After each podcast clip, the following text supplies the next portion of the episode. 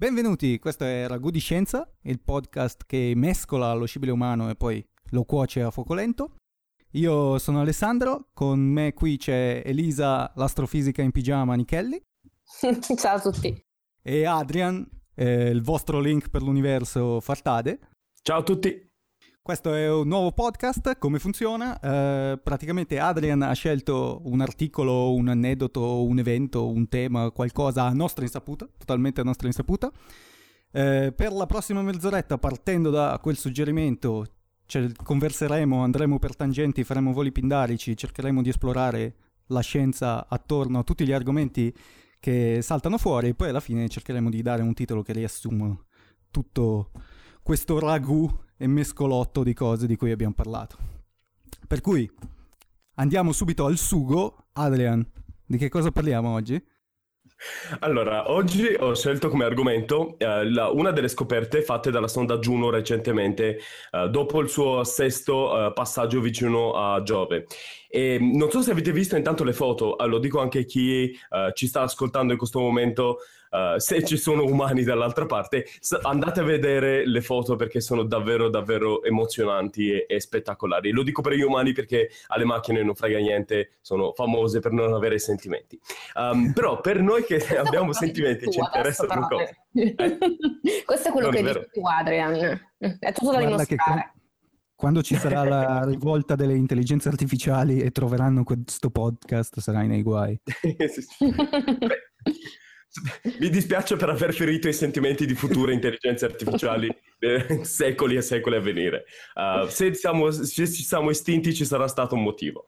Ora, dall'ambasso delle nostre poche conoscenze, uh, una delle cose che a me ha fatto impazzire è la scoperta della struttura interna um, e la distribuzione di ammoniaca. Intanto Giove sembra non avere un nucleo, cioè non uno definito, non, non, una cosa di cui potrebbe andare a, a, so, a casa dei uh, genitori della fidanzata e dire questo è il mio nucleo, non, non, è vergognoso, è tipo una pallina se c'è, ma di suo è non differenziato, quindi non c'è un passaggio netto. Uh, da dove finisce, come nel caso della Terra, dove un mantello e poi tutto il resto. Però se guardi sotto le nuvole, dalle, um, dalle onde radio che abbiamo fatto rimbalzare, non, ci, non, sembra esserci uno strato solo uniforme di ammoniaca, ma sembrano esserci come dei pennacchi che si allungano di posto in posto. Um, ed è stranissimo perché finora abbiamo pensato che i giganti gassosi fossero abbastanza semplici da studiare. E questo perché bastava guardare da qualsiasi parte. Per cui comunque ti, eh, comunque lo prendevi da ovunque lanciavi una sonda, più o meno avevi la stessa struttura. Invece pare di no, e questo complica un sacco le cose. Da una parte, eh, ovvio, ovviamente è meglio per comprendere com'è la realtà, quindi non, è, non abbiamo ovviamente n- nulla da ridire, cioè è così, quindi ce ne facciamo una ragione, ma dall'altra parte significa che progetti come quello di pre- prendere e lanciare una sonda, che ne so, dentro Saturno, come si è detto finora, oppure um, Urano e Nettuno quando andremo a studiarli, diventa molto più complesso, perché eh, che ne sai che dove sei andato non è semplicemente un posto eccezionale rispetto al resto. E quando abbiamo lanciato la sonda Galileo, uh, la, la sonda che è entrata nelle nuvole, non mi ricordo se aveva un nome a parte, credo fosse solo Penetratore, Galileo, eccetera. Comunque nel 98 era, o 95, uh, eh, Elisa, te nel frattempo vai a verificare la data, era nel 95 secondo me era o era il 98, forse era il 98, ai tempi di Armageddon, non lo so. Comunque, entrando nell'atmosfera, uh, ha rilevato un, praticamente temperature um, crescenti, ma ne, niente acqua, niente ossigeno e niente acqua. ed è stranissimo perché uh, so che chi ci ascolta potrebbe non capire magari di cosa sto parlando perché sto facendo un caos intorno, però se c'è una cosa voglio ricordare, che vi ricordiate, è che di base Giove è simile al Sole. E quello che ci importa sono le impurità. Di, di, di base idrogeno ed elio.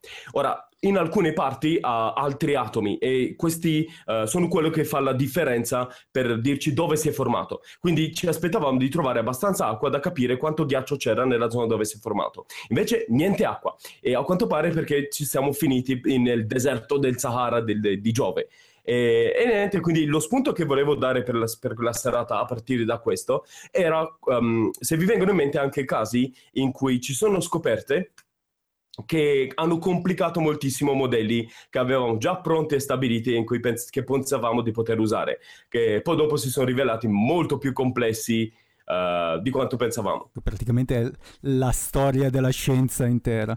La storia della scienza intera sicuramente, però è una recentissima Rosetta che è arrivata alla cometa e ha trovato un nucleo cometario completamente diverso da quello che ci aspettavamo. Infatti hanno dovuto cambiare tutti i poster che avevano già stampato nella missione, che avevano come sfondo questa cosa patatosa e un po' informe e poi si sono dovuti adattare ai due lobby. Eh, comunque ti confermo che era 1995. Oh, oh ok. Qualcosa funziona ancora. Tu dicevi ci aspettavamo che fosse come il sole, nel senso è una palla di gas. Ah, io sono l'unico non astrocoso in questa conversazione, per cui farò le domande idiote. Eh, però anche il sole ha la struttura interna, no? C'ha la, la, la fotosfera, la, il nucleo, la corona. Sì, sì, no, no, no, ma, ma lo è, lo è. Non, dicevo, paragonavo al Sole perché si è formato, si pensa sia stato il primo a essersi formato nel Sistema Solare, dopo insieme, quando il, il Sole era ancora circondato da uh, tanto materiale, per cui di base la, la, la, percentuale, il rapporto tra idrogeno, elio e altre impurità uh, dovrebbe essere simile, invece sembra molto arricchito, molto più del, di quanto ci si aspettava. In rapporto per, tot, uh, per tot atomi di idrogeno ci sono molti più atomi di altra roba rispetto a quanto, um, quanto pensavamo perché dovrebbe più o meno essere simile al Sole. Ed Ma... è tipo per alcune cose 10 volte più di quanto, di quanto pensavamo. E, e, l'indizio perfetto sarebbe stata l'acqua, perché inve- se, parti, se vedi che c'è tanta acqua, uh, specialmente per l'ossigeno, allora magari Giove si è formato nelle zone esterne dove è partito, è partito da un cuore di ghiaccio ed è cresciuto. Invece se trovi pochissima si è formato un po' più vicino. Questo cambia molto i modelli poi planetari.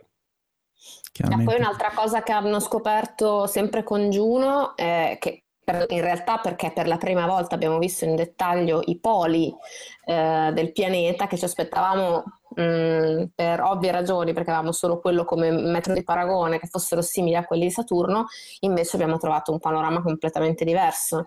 Anche questo è stato un elemento di sorpresa, però insomma un po' ce lo si aspetta sempre, come si diceva prima, nella scienza funziona così, quando si va a vedere qualcosa per la prima volta si possono solo fare ipotesi di quello che si potrà trovare. Sì, no, questo è vero, però per esempio um, questa scoperta, il, cioè io l'avevo scelta anche per um, uh, discussione, anche nei vostri, nel, nel, vostro caso, perché pensavo se vi venisse in mente un caso in cui pensavamo di aver capito bene. Uh-huh. Cioè, tipo, il, il, caso in cui... Eh, quando siamo andati verso Plutone, più o meno, ok, vero, non avevamo nessuna idea, quindi eh, ci aspettavamo di essere sorpresi. Um, però, per esempio, quando abbiamo trovato i primi esopianeti, lì, lì è stata molto più grossa la sorpresa perché eh, avevamo capito di aver a, sbagliato diverse cose riguardo al co- come puoi avere giganti gassosi a due passi da una stella e così via.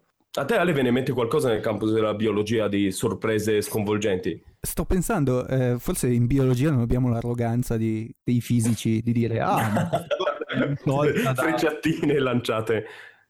No, perché o, o siamo ottusi, nel senso che per 1800 anni do- d.C. eravamo convinti che sì, ok, qualche trasformazione qua e là, però ci è voluto Darwin per avere una teoria dell'evoluzione coerente ed era palesemente ovvio che sì, gli animali erano simili perché stesso designer e, e cose del genere.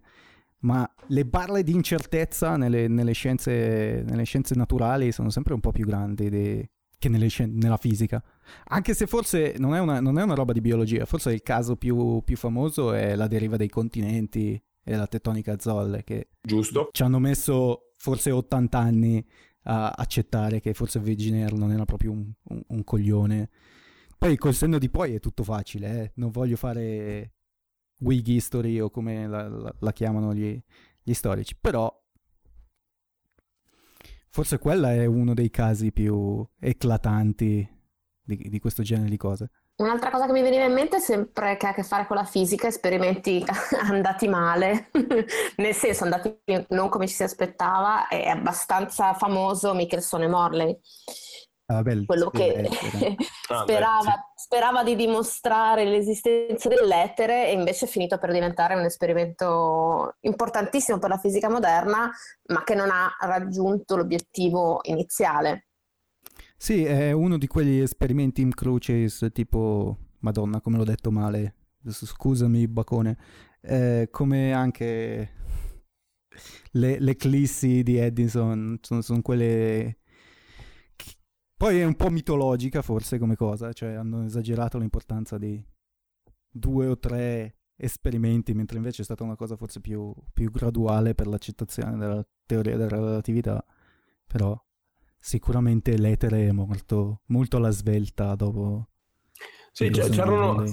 Eh, sì, l'etere credo fosse già in crisi da abbastanza da scartarlo velocemente.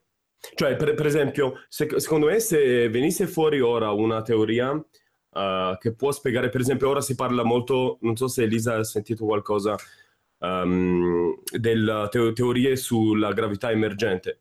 Mm, no. Praticamente sarebbe di Verlinde, hai presente il uh, mm-hmm. Verlinde? Che è, sono simili alle teorie, un po' imparentate alla teoria di Mond eh, quindi sempre uh della famiglia di come potiamo, possiamo modificare un po' la gravità per vedere se possiamo togliere il problema della um, materia oscura e energia oscura. E la, da, da, questo punto di vista ci sono molti fisici che lavorano a un modello di teoria della gravità emergente per cui in realtà la costante gravitazionale non rimane uguale nel, nella storia dell'universo. Ok, sì. Sì. Quindi praticamente in, e questo si collega al fatto che la gravità di suo sembra diversa dalle altre forze, uh, è molto più debole. L'idea sarebbe che c'è qualcosa di strano riguardo alla gravità e che quindi gli effetti che vediamo abbiamo ragione a pensare siano strani, però non è qualcosa che c'è, certo, come la materia oscura o altro, è semplicemente la gravità che um, è un fenomeno di, di diverso, una forza diversa. Forse lì ho, ho, iniziato a leggere qualcosa che riguardava il modo in cui la gravità potrebbe essere, um, arri- essere molto più presente in, a dimensioni ripiegate su se stesse a livello di stringhe, per cui noi uh, non la percepiamo allo stesso modo però comunque lì arriva molto eh, oltre, oltre, le mie um, capacità di, di, di, di, capire di cosa sta parlando. Però se uh, una teoria del genere emerge, credo che farebbe molta fatica contro le altre sperimentate già da tanto tempo a uh, diventare mainstream. Cioè, sì, sì. Quindi rispetto per esempio ad altre teorie, se venisse che, che sono già consolidate, come la, la, ricerca di una WIMP per spiegare la materia oscura, quindi una particella uh, eh, farebbe molta fatica perché mi, mi immagino che dovrebbe esserci uh, un, una speri- serie di osservazioni verso cui puntare e dire che ne so, oh, ecco, quelle galassie lì a boh, 100, 300.000, 500.000 anni dopo il Big Bang, quelle stelle lì si stanno comportando in maniera anomala esattamente come previsto questa teoria. Visto, visto, che stiamo parlando di gravità e eh, Modified Newtonian Dynamics, Amond? Sì ok? Quelle robe lì che hanno a che fare con la gravità. Mi è venuto in mente come esempio di altra persona che è stata presa a mazzate per le sue idee, eh, Chandrasekhar, quello che ha originato la teoria del buco nero. Tra l'altro proprio da Eddington, uno di quelli che più gli ha cristonato contro, per cui non è, Chandrasekhar doveva, mi sembra, andare a insegnare in Inghilterra, poi gli hanno torto la cattedra dopo che è uscito con la storia del, del, del buco nero. Certo, poi Chandrasekhar ha comunque avuto una carriera al, in, in, America, ha insegnato eh, all'Università di Chicago, mi sembra. Eh, era amico personale di un sacco di gente, tra cui Pauli, eh, Bohr, tanti fisici del, di quel periodo, però la storia del buco nero non gliel'hanno fatta passare liscia per un sacco di tempo. E poi è saltato fuori che adesso c'è un buco nero supermassiccio in quasi tutte le galassie, al- almeno quelle ellittiche e spirale.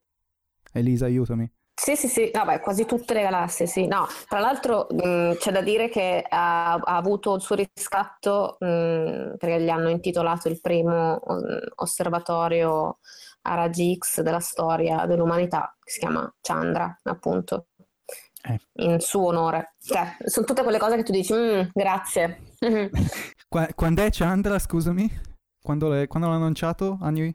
90? È il 90, oddio 5, anche lui, eh, non, eh, 90, oddio non mi ricordo, sono sicura che il XVM è 99 perché l'ho visto direttamente. Quindi tipo 35 anni dopo che era morto? Una di quelle cose che ti consolano. No, non è vero. Oh, sto, sto, andando a guardare Wikipedia, è morto nel 95, quindi magari l'ha anche visto. Ha avuto modo di sapere quantomeno che gliel'avevano ha avuto modo di sapere, ha avuto modo di avere il riscatto, è una bella storia, dai. Nel 2009 c'era la sonda Chandrayaan-1 che è stata lanciata verso la Luna, che se ricordo bene è intitolata sempre a lui. Vabbè, quindi cosa della... vuole? Cosa si lamenta? Era della, una delle prime sonde dell'Agenzia Spaziale Indiana? Um, era la prima sonda dell'Agenzia Spaziale Indiana fuori, cioè di natura scientifica, fuori da satelliti okay. um, per quanto riguarda la Terra, insomma di, di, diciamo di esplorazione planetaria. Tra l'altro si stanno preparando per lanciarne un, uh, la seconda nella, più o meno l'anno prossimo, 2018, se non ci sono ritardi. Oh, ci saranno tra quest'anno e l'anno prossimo uh, qualcosa come una decina di missioni verso la Luna. Sì, ma sì, anche di lanci in generale. Un rinascimento, è pazzesco. Sì, sì ma anche, anche, anche uh, attori sul panorama di esplorazione spaziale che finora non ci sono mai stati. Quindi hai per esempio l'Audi che ha costruito due rover. Ah, l'Audi, wow, non lo sapevo. Mm. Sì, è per, mm. la, per il Google Lunar X Prize. La, la, la, cosa straordinaria è che Google dà 20 milioni di dollari cash in mano al team che riesce a mandare un rover sulla Luna in grado di viaggiare per almeno mezzo chilometro, 500 metri, e riportare verso la Terra uh, audio, no, audio, video e foto in Full HD. Ah, però. Ok, però quanti milioni ti servono per arrivarci in primo luogo? Mo, molti di più, molti di più. Infatti, è, questa, è, questa, la cosa straordinaria, che un sacco di team che partecipano uh, hanno speso molto più di questo uh, e lo fanno non tanto per, um, per il premio in soldi, ma per il premio in sé. Beh sì, è anche un ritorno d'immagine. Enorme, sì, sì, sì, ed è, in tanti casi è, um, sono soldi che prendono da sponsor. Per cui in realtà è vero che magari fare la missione ti costa molto di più, ma quel molto di più è preso da tanti fonti diverse da tanti sponsor, mentre i 20 milioni cash te li tieni te. Vedi, quegli altri soldi milioni... sono spesi per la missione e basta. 20 milioni cash vuol dire che il signor Google viene col, anzi il signor Alphabet ormai con le valigie si danno no, cioè non è cash è vero, è vero, vero, non cash non, sì sì continuo a usare questo perché sono nato negli anni 80 quindi si a sentire in un, in un, in un film in cui puoi scappare in Messico con le valigie. Esatto. Fa molto Heisenberg. Sì, non, esatto. è fisico il, il personaggio di Breaking Bad sì, Ecco, non cominciamo a sentirci vecchi perché eh, qua mi date una pista tutte e due. Mm, saltiamo l'argomento, va bene, siamo d'accordo. Andiamo che saltiamo l'argomento. Beh, la storia, parlando di fossili come Elisa, eh, la storia dei dinosauri a sangue caldo e sangue freddo è un'altra cosa. Quello non è stato eh, male, è vero, è vero. Quello, quello è stato è, male.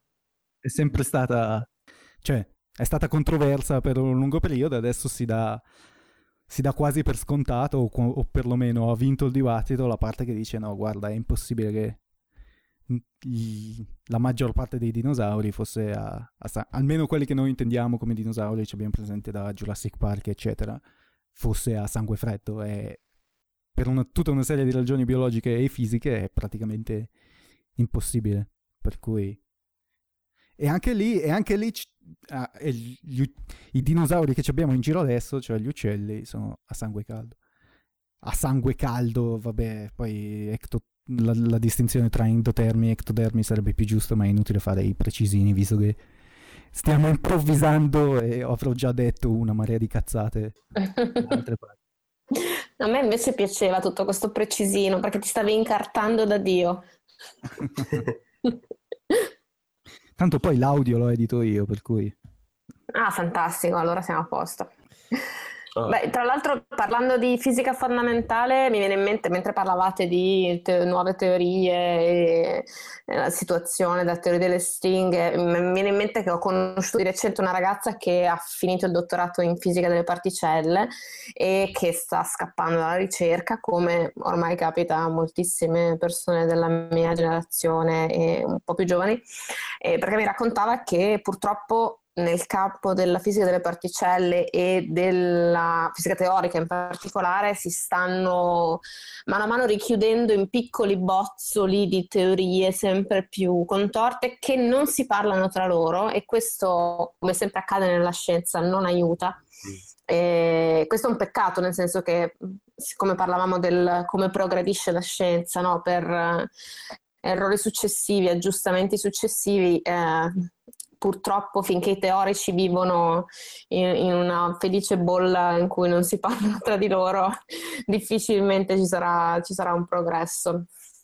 C'è un, un libro abbastanza famoso su questo di Lee Smolin, che è un fisico teorico, lui è per la gravità quantistica a loop, quindi il libro è anche un modo per darlo com, per, come strumento da dare in testa ai seguaci della teoria delle stringhe, però eh, in inglese si chiama uh, The Trouble with Physics, il, i problemi con la fisica, in italiano uh, ha un titolo, non, uh, è qualcosa tipo l'universo senza stringhe, adesso non mi ricordo precisamente, e, e parla pra- praticamente di come progressivamente con la teoria delle stringhe e anche la supersimmetria in, in certi modi si è andati sempre più a impelagarsi in teorie che sono matematicamente bellissime, co- consistentissime, però hanno milioni di varianti, sono difficilissime da mettere anche in teoria alla prova in esperimenti eh, sperimentali con gli acceleratori di particelle che abbiamo o osservazioni eccetera eccetera.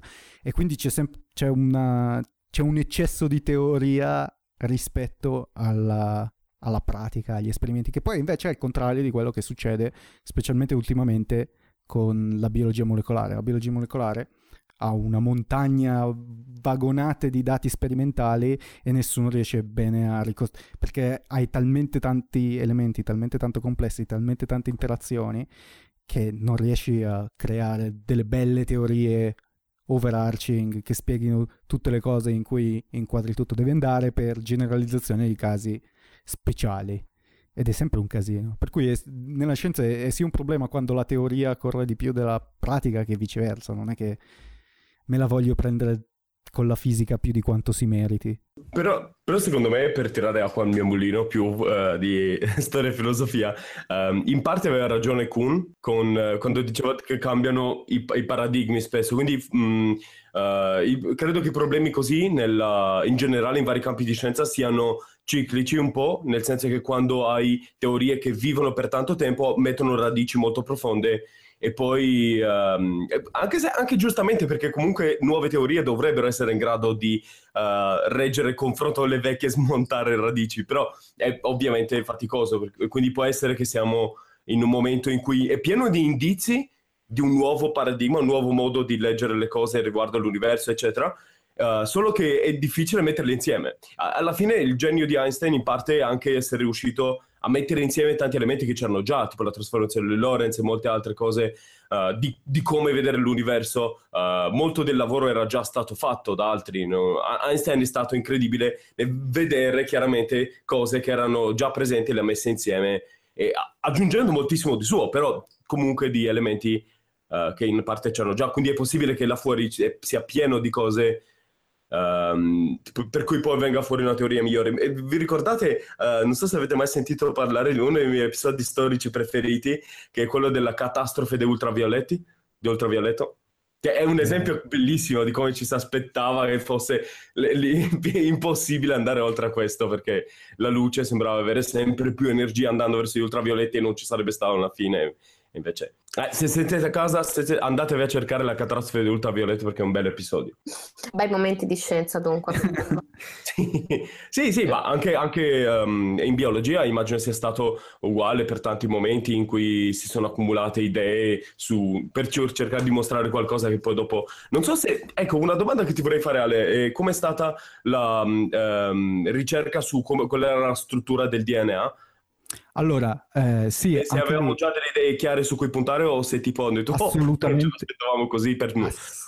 Allora, è complicato. In, in realtà la, la, scoperta del DNA è la scoperta della struttura del DNA, cioè quando May, Mayshare, quando sì, sono due cose diverse. Nuclei, sono due cose diverse, di solito vengono messe insieme, ma in realtà ci sono mi sembra almeno 60, forse 80 anni di distanza, perché c'era Friedrich Meischer, che non è famoso come Watson e Crick, ma è quello che effettivamente ha scoperto, la, ha isolato per la prima volta il DNA, la nucleina, lui la chiamava, da, in, all'inizio lo faceva con delle bende purulente, spremendo il pus, perché il pus ha dentro i globuli bianchi, nei globuli bianchi c'è mentre nel sangue è difficile estrarli, dal pus ci riusciva anche con le tecniche di fine 800.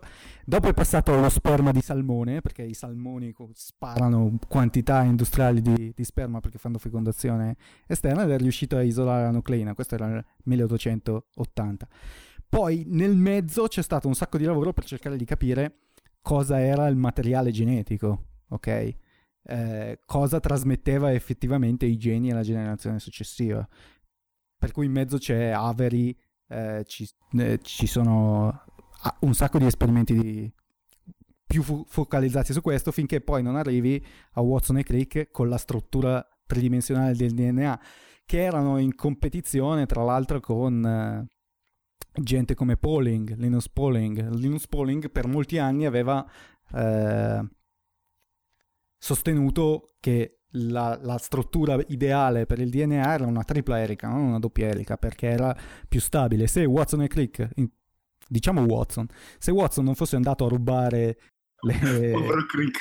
No, uh, Crick è uno dei miei scienziati preferiti di tutti i tempi, io sono parziale. Watson è andato a rubare fisicamente le lastre della cristallografia a raggi X dai laboratori della Franklin Rosalind Franklin, che probabilmente insieme a Maurice Wilkins av- eh, era morta quando hanno assegnato il Nobel, però è sicuramente si sarebbe meritata il Nobel, perché è stata quella fotografia lì che ha confermato che il modello teorico su cui stava lavorando Crick, che era un fisico dato alla biologia, insieme a Watson, che era un cialtrone, eh, non ho una grande stima di Watson, scusatemi, non si era capito. Era, era, sulla, era sulla... Io, vi, io, consiglio a tutti di leggere La doppia elica, che è l'autobiografia di, di Watson, in cui parla della scoperta anche del, del DNA, perché è, è l'unico libro scritto da una persona che dovrebbe essere in qualche modo una, un'autobiografia di una persona importante che si, in qualche modo si autoesalta, si trasmette l'immagine che ha di se stesso al mondo che ti fa capire quanto era stronzo sostanzialmente. Anche Crick, anche Crick è uno stronzo. Ho conosciuto persone che hanno conosciuto Crick e nessuno mi ha mai detto che non era uno stronzo, anzi una persona estremamente arrogante, saccente, eh, un po' come me in pratica. Eh, però il punto fondamentale da cui, da cui, ero partito è la tripla elica. Se non ci fosse stata quella, quella radiografia rubata, adesso Pauling probabilmente avrebbe tre Nobel invece che due. E Watson e Crick sarebbero dei nomi persi nella, nella nebbia dei tempi. Eh, anche, tra l'altro, eh, una, adesso noi retrospettivamente vediamo la scoperta della struttura del DNA come uno degli eventi più importanti de, della storia della scienza, sicuramente uno degli eventi più importanti della storia della biologia, ma ai tempi non se l'era cagato praticamente nessuno. C'è un trafiletto sul New York Times uscito sei mesi dopo di 300 parole su... tipo, ah, e a cioè, proposito, sì, siete cioè, fatti di vogliamo... all'interno c'è DNA. Cioè, se vogliamo, se vogliamo paragonarlo a, a, Se vogliamo dare contro per cambiare invece che agli scienziati e ai giornalisti così ci, e ai divulgatori, così ci prendiamo dentro tutti e tre, avevano bucato terribilmente la, la notizia. È solo molto, almeno quasi dieci anni dopo che il quando hanno cominciato a insegnare la struttura del DNA alla generazione successiva de, di, di, studenti e quando si è risolto il problema del codice, che anche lì c'era di mezzo Click ma c'è di mezzo anche Feynman, non so se, se la sai questa storia tu Adrian. No, non lo sapevo. Eh, no. Feynman ha lavorato... Feynman. Sì, uh, Feynman ha lavorato per un certo periodo dopo il progetto Manhattan a cercare di eh, con dei faghi, che sono i virus che infettano i, i batteri, a cercare di decifrare le, il codice genetico, cioè mm. AAC codifica per un aminoacido. Per quale aminoacido codifica? Quel, quel genere di lavoro lì. E, e, e, molto del lavoro è stato fatto in California, c'era di mezzo anche Feynman che dopo la questione del progetto Manhattan non voleva più avere a che fare con, per un po' con i fisici. Per cui ci sono anche questi collegamenti. Ma volendo un'altra pillolina sulla teoria prima della pratica, un altro caso interessante eh, che mi riguarda da vicino sono le stelle di neutroni, che sono state teorizzate circa, anzi più di 30 anni prima di quando sono state scoperte eh, ovvero Bade e Zwicky hanno ipotizzato che eh, il resto finale di una stella potesse essere fatto esclusivamente di neutroni negli anni 30 del secolo scorso e abbiamo dovuto aspettare la fine degli anni 60, 1967, per l'osservazione della prima eh, radio pulsar che con la sua rotazione al millisecondo ha dimostrato che esisteva una stella che poteva essere fatta soltanto di neutroni. Questa è una cosa fichissima. Questo è il genere delle cose di cui i fisici si vantano, no? Che loro fanno eh, fichi- È veramente fichissimo invece. No, è, è veramente figo. Eh, tipo, questa storia non la conoscevo perché, vabbè, fisica delle altre energie. Chi mai si può interessare a cose del genere? Ma mi ricorda la storia di Fermi e il neutrino. Fermi mm. ha utilizzato il neutrino per far tornare fuori i conti negli anni 20 o 30 o qualcosa del genere, il primo neutrino è stato detected, rilevato con, uh, solo dopo il primo reattore nucleare, per cui penso negli anni 50 o 60. Per cui almeno una ventina d'anni. Chissà se lo chiamava con un nome di merda, poverino. Neutrino è, è, è fantastico, cioè non è come noi che ci abbiamo messo un mese a scegliere il nome del podcast. È un'intuizione geniale subito. A me è successo nel mondo, per quanto riguarda le particelle, di notare che tante persone sono convinte che cose che uh, hanno visto nella fantascienza esistono nella realtà perché quando ne parlano nella fantascienza ne parlano come qualcosa uh, alla pari con tutte le altre cose tipo i tacchioni, no? Mm. E dopo tutto il lavoro è tacchioni e continuano a chiedere eh, ma potrebbe essere che non abbiamo ancora scoperto i tacchioni non ci sono, è fantascienza eh, o tipo in Avatar l'Unoptanium che madonna Avatar vabbè insomma non inizio a parlare di film che fanno rabbia se no no no anche perché una tua recensione dura un minimo di un'ora e un quarto quindi no no No, no. Però, però, però, insomma, no, non è una buona. La mia opinione di Avatar non è lusinghiera, mettiamola così. Io facevo i tifo per gli umani, un po' perché sono di parte, essendo umano, un po' perché tiravo a pensare, cioè, hai l'umanità che è in crisi, stanno tutti morendo, e, a, a, quanto pare, boh, per magia, l'unica risorsa che può salvare l'umanità è questa, e mandano questa spedizione con tutti sold- tutte le nostre migliori tecnologie, siamo una, una, a quanto pare una civiltà interplanetaria, e ci battono con le frecce. Cioè, tornano, cosa fanno? Tornano a casa e dicono: Eh, ci dispiace, dovremmo morire tutti quanti, miliardi e miliardi di umani, perché hanno un albero e sotto questa. Non me ne frega. Vabbè, ok, comunque, insomma, è ridicolo. Ma non perché non provo empatia per i poverini blu, eccetera, i puffi che vivono sotto l'albero, ma perché è una trama che sarebbe stata molto più interessante se non ci fosse stato il buono e il cattivo, se fosse stata una lotta per la sopravvivenza per una risorsa di due specie che entrambe di- dipendono da quella risorsa. Invece è, sta, è diventata una specie di Pocahontas eh, e, per, per, gli umani continua a dispiacere perché moriranno tutti. E come fai a sconfiggere una civiltà? Cioè, facciamo cagare come se civiltà interplanetaria. Io non so neanche perché sono scesi sul pianeta, perché se siamo in grado di viaggiare dall'altra parte della galassia, non abbiamo bisogno di scendere sul pianeta per distruggere qualcosa. Eh, però, Vabbè, abbiamo trasmesso Adam la prende bene.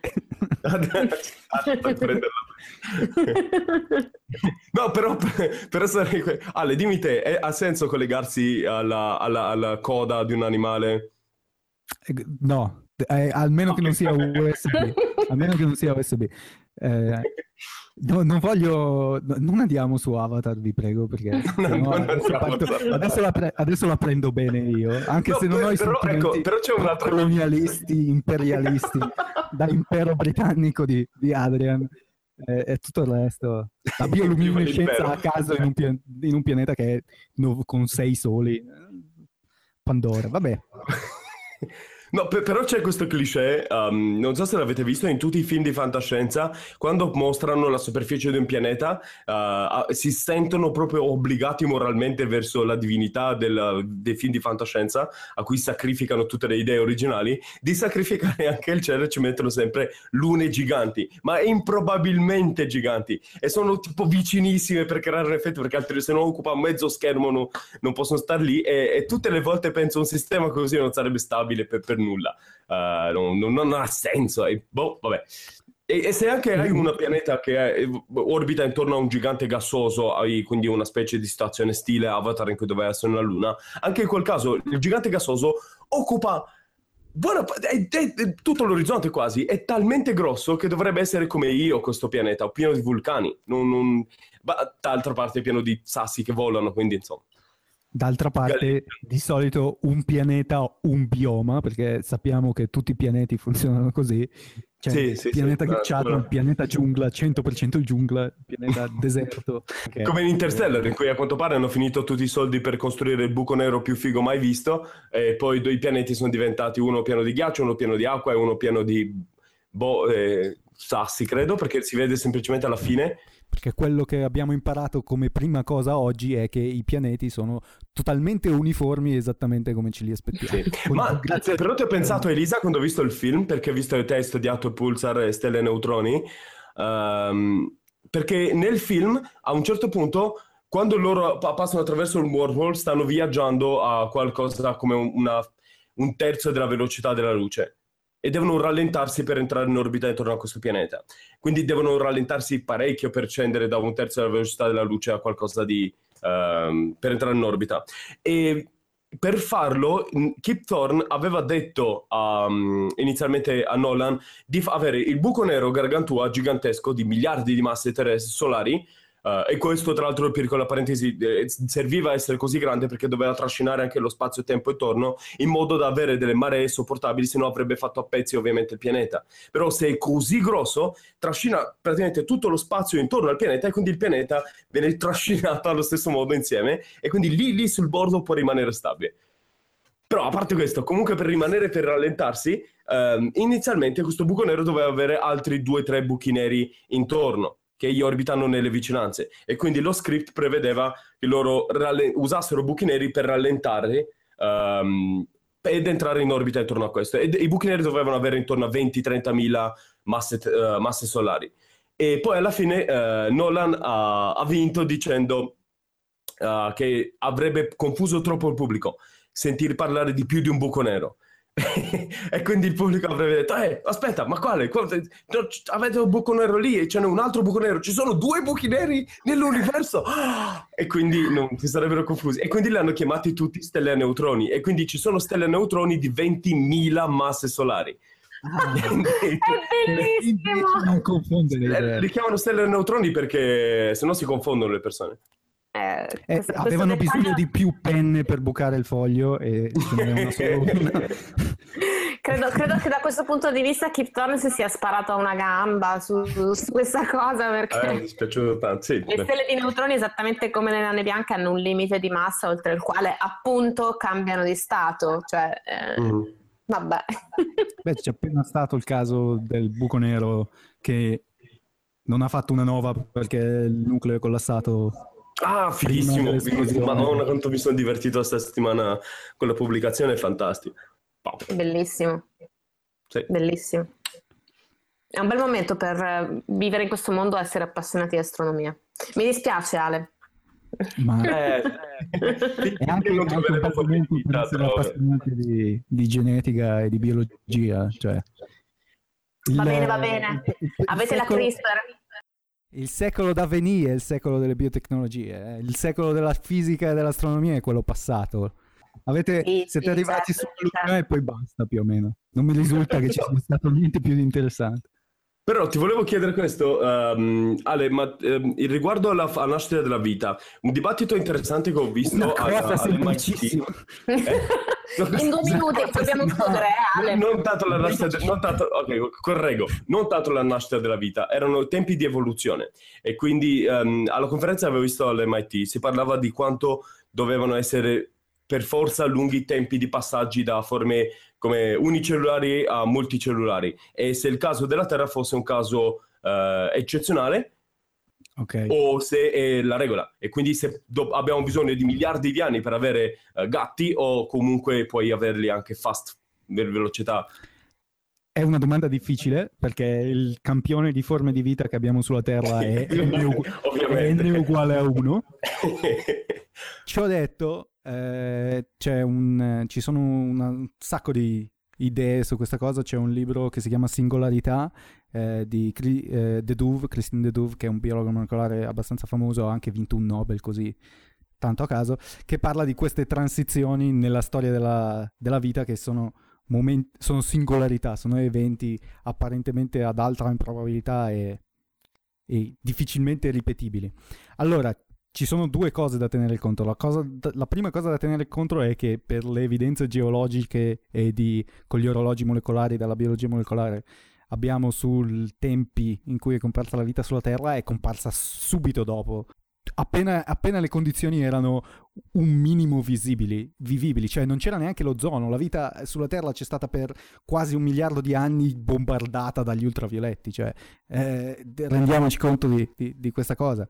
Per cui subito dopo l'Adeano, appena finito il bombardamento, eh, appena si è stabilizzata un minimo la crosta, c'erano gli oceani e, e le bocche vulcaniche, la vita è comparsa, che, che, che tu diresti è un buon segno. Cioè, usando il principio di mediocrità, la Terra in teoria non è un pianeta così speciale, anche se forse sì, è, è difficile dirlo finché abbia, abbia, abbiamo solo 2000 esopianeti, 3000 esopianeti. Sì, sì 3500 circa. È, è, ancora, è, ancora, prestissimo per, per, dirlo. Il problema sono tutti gli step successivi che per arrivare a, a quello come noi. Per cui io non ho nessun problema a, a dire sì, eh, la, il, primo, il, pezzettino è, è, successo subito, quindi è un, è un, pezzettino che succede abbastanza probabilmente. Però, tipo, anche solo la, la, il passaggio a, eucarioti, che è un passaggio importantissimo, ci sono voluti 2 miliardi di anni ed è il risultato di una, un'unione simbiotica tra due batteri. E quindi hai tutta una serie di prerequisiti che non sono così ovvi come eh, o, o, così semplici come il passaggio. Semplici, sto parlando dell'origine della vita in termini di cose semplici, ovviamente è un paragone, però se hai una chimica che si autocatalizza, lì è più o meno inevitabile che ti trovi con qualcosa che definiamo vivo, perché noi definiamo vivo qualcosa che si autocatalizza e si riproduce. Per cui è una questione meramente di, di, di co- come decidiamo cosa è vivo. Nel momento in cui tu però, però vuoi un eucari- già un eucariota, qualcosa con un nucleo, con degli organelli, eccetera, eccetera, e c'è tutta una serie di step che sono contingenti, non sono casuali, ma sono contingenti. Cioè sono pezzi costruiti su altri pezzi a crocchi, come questa discussione, l'evoluzione funziona prendendo quello che c'è in, in giro e montandogli sopra quello che gli serve a, a, alla popolazione per, per sopravvivere. Per cui è molto più difficile dire ok, quanto sono probabili gli eucarioti rispetto a quanto è probabile la vita. E sto parlando degli eucarioti, sono sempre organismi unicellulari. Già parlare di multicellulari- multicellularità c'è da spararsi, perché anche lì devi cominciare ad avere gli organismi, eccetera, eccetera. Ci so, ci, ci so, queste sono le cose su cui i biologi molecolari e i paleontologi si prendono a coltellate più o meno, c'è proprio un, un consenso scientifico forte eh, perché ci sono quelli di matrice un po' più gouldiana, Stephen Jay Gould, famosissimo biologo, che dice no, la contingenza è la chiave per capire tutto, c'è una barriera di comp- quello che lui chiama la barriera di complessità minima, sotto il quale non hai la vita e appena di qua hai i batteri e poi hai una curva che discende verso cose più complesse e più improbabili e che se dovessimo riavvolgere il nastro dell'evoluzione non si ripeterebbero mai.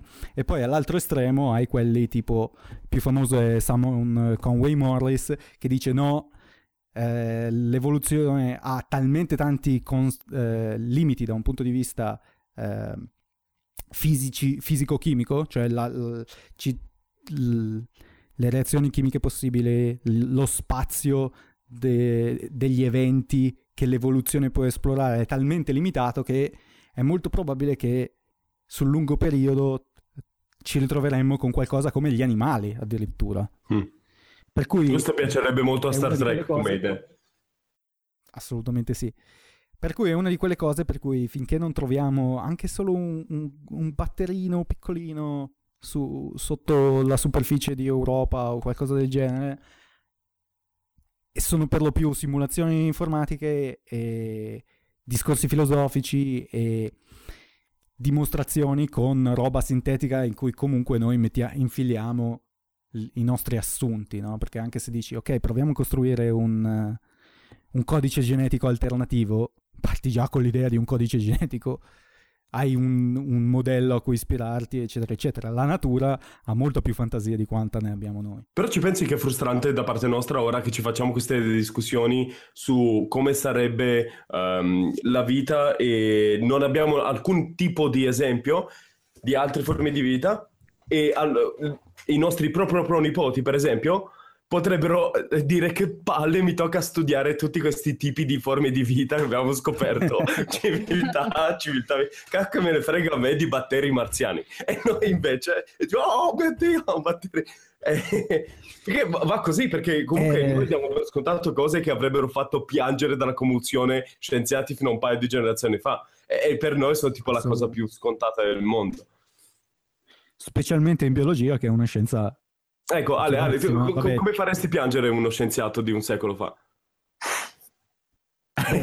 vai, vai, da, vai, da, Linneo e spiegagli che c'è il DNA e tutte le specie sono imparentate e puoi confrontare il DNA delle varie specie per decidere il grado di parentela e usando dei metici, metodi statistici che inventeranno 200 anni dopo la tua morte puoi risalire al momento in cui le due popolazioni si sono separate. Cioè, cervello, specialmente Mind visto blown. che è creazionista lì. Te Elisa com- come li faresti piangere? Lui... Chi faresti Oddio. piangere? Chi farei piangere? per esempio farei piangere Einstein dicendogli che la costante cosmologica c'è, esiste, lotta insieme a noi. Ancora non abbiamo capito bene che cos'è, però non è il più grande errore della sua vita. non sappiamo. Secondo me, sarebbe giusto sapere che c'è la... Sono, abbiamo, abbiamo misurato onde gravitazionali anche, anche, anche, se sapeva che era impossibile, lo piangere di contentezza. Così lo fai piangere di contentezza, devi, devi sì, beh, però... una sua credenza. Una cosa per volta, devi spiegargli che ci sono altre galassie che sono tutto intorno a noi, che si muovono, che non c'è lo stato eh. stazionario, devi spiegargliene di roba, porello. Sì, ma potrei, potresti andare, per esempio, io andrei a far vedere la discesa del rover Curiosity ai primi, quelli che cercavano di mandare le sonde che cercavano solo di sfiorare i pianeti se riuscivano e sarebbero rimasti come, Oppure darei, darei il catalogo di Kepler a Giordano Bruno, gli direi guarda, guarda, avevi ragione. Eh, sì. Ora brucia. Adesso continua pure a bruciare. Uh. Però, per Vabbè. esempio, secondo me per, uh, sarebbero confusi anche astronomi. Um, tipo Cassini mi piacerebbe fargli vedere che gli anelli non sono così uh, divisi come li immaginava, cioè, perché il, eh, continuava ad rovellarsi intorno a questa idea che eh, gli anelli potessero essere cose solide e, ed era molto difficile spiegare come potevano esistere delle cose del genere con la gravità e, e, quindi mi piacerebbe andargli a dirgli no, tranquillo, di piccoli piccoli piccoli frammenti di ghiaccio. Eh, no. Beh, se vuoi pia- far piangere di Gioia Cassini, gli fai vedere anche lì l'archivio delle immagini raccolte dalla sonda che porta il suo nome. E Vabbè, quello farebbe me... piangere anche a me ogni volta che riguardo e penso sta finendo. Avete visto il bot della missione per rimpiangere la missione Cassini su Twitter? Il bot de- della... C'è, c'è un, bo- un, bot creato uh, con un minimo di intelligenza artificiale su Twitter che è tipo uh, sì, sì, come sì, con sì. Rover Curious, esatto. E praticamente l'unica cosa che fa è rimpiangere la sonda Cassini periodicamente. Quindi ogni tot tempo fa: No, la missione Cassini non può finire, no. Poi d'ore dopo: No, la missione Cassini. E lo continuerà a fare fino al 15 settembre in tutte le lingue del mondo. mi, sembra, mi sembra appropriato. Eh sì, ci mancherà. Va bene, proviamo a fare Abbiamo un assunto conclusivo?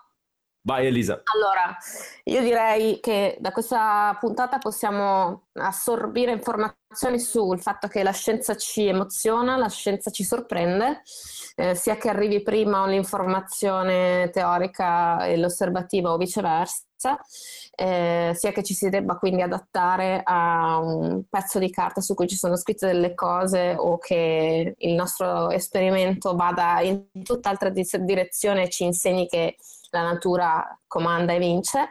E quindi direi che questo primo ragu di scienza è stato veramente denso. E quindi ringrazio Adrian Fartade. Ciao a tutti, grazie a voi. Ringrazio Alessandro Tavecchio. Ciao, grazie Elisa, grazie Adrian, grazie a tutti. e ringrazio me stessa perché mi sono divertita molto. Grazie a voi. Ciao. Ciao.